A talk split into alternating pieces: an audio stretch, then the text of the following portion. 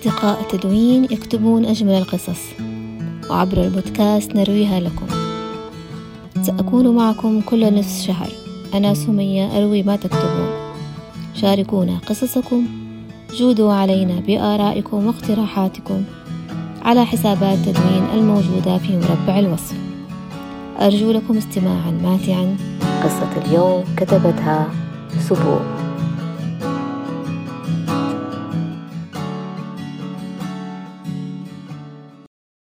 عشت حياة ليست كيوم ولادتي إذ كان يوما عظيما.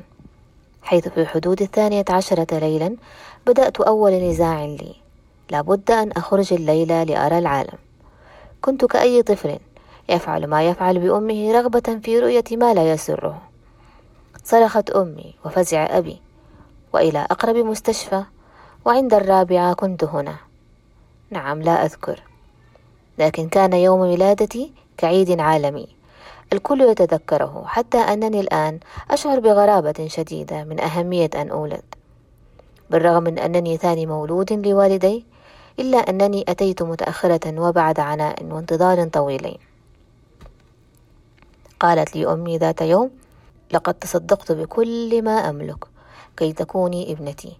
فقلت وأنا أضحك هل أنت نادمة؟ قالت بابتسامة تعلو وجهها بشكل دائم وصوت حنون. ويحك كيف لي أن أندم؟ وقد أنجبت بنتا. ربما هو حظي الخاص من المحبة. لست أدري. إذ أنني حظيت بترحيب لم تحظى به فتاة في عائلتي أو حتى في العوائل المجاورة إذ كان سائدا آنذاك أن يجد المولود الذكر ترحيبا مهولا. بينما الفتاة؟ نعم الحمد لله على أنها سليمة الخلقة. وفقط. دون تلك البهجة الكبيرة تمت الموافقة بشكل سريع على تسميتي باسم جدتي لأمي. فصرت بنتا وأما لكل العائلة. لقبت بماما. وبدأت رحلتي كمدللة لا تبكي على شيء. إذ لست بحاجة إلا لأن أقول أريد. وينفذ. وعشت بهذا زمن. ثم جاء آخر حيث أصبحت امرأة. لا أعرف من قرر أن فتاة في السابعة قد تكون امرأة. لكن هذا ما حدث. فصار ممنوعا أن أبكي. ممنوعا أن أطلب. ممنوعا أن أتحدث. وقد كنت ثرثارة في السابق. وفعلا كنت فتاة مطيعة لم أجادل أبدا. كنت كما طلب مني. بل في بعض الأحيان أزيد. وهذا ما جعلني أحافظ على مكانتي في قلوب الجميع. معروف طبعا أن المطيع محبوب. لكن تلك المرأة العاقل التي تجيد طبخ الأرز وتعرف معدل السكر في الشاي وتفرق بين أنواع البهارات. لم تكن أنا. الحقيقة كنت وما زلت مجرد طفل صغير يريد اللعب. لا أريد التفكير في مجريات الأمور. فقط أريد أن أكون حرة الفكر والتصرف.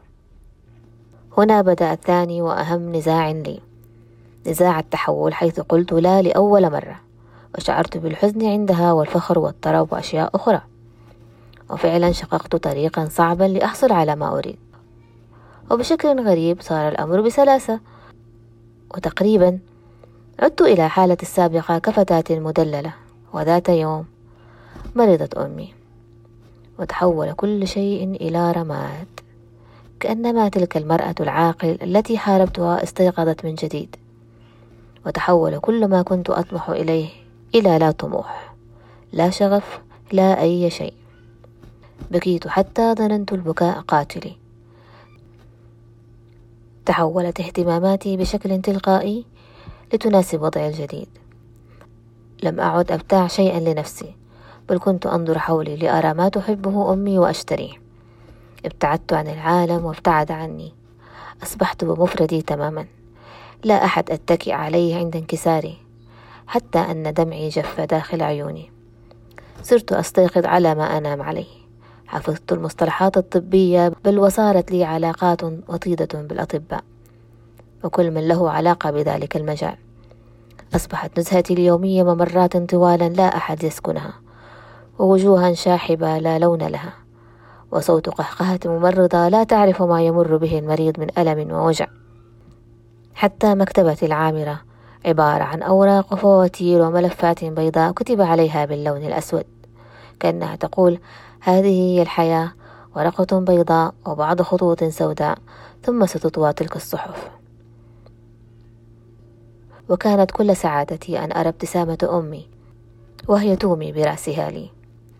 تقول تلك الإيماءة ألا تحزني يا ابنتي ولتعلمي أن الدنيا نهاية والآخرة هي البداية. اكتشفت وأنا في هذا المعترك أن أسوأ الوظائف على الإطلاق نظرك الدائم إلى بطن أمك هل ما زال يرتفع؟ هل سأراها صباحا؟ هل سنتحدث في المساء كما نفعل دائما؟ هل ستقبل خدي وتمسك يدي وتقول كما كانت تقول دائما حمدا لله أن رزقني بك كنت دائما إذا فعلت أحتضنها بكل قوتي وقلت أنا التي أحمد الله أن رزقني أما مثلك وجاء ذلك اليوم الذي لم تتحدث مر كأطول يوم في تاريخ البشر المليء بالثغرات والنكبات حيث سينتهي كل شيء. في ذلك اليوم ماتت ورودي على شباك الألم وماتت أحلامي على ناصية الأمل وماتت أمي.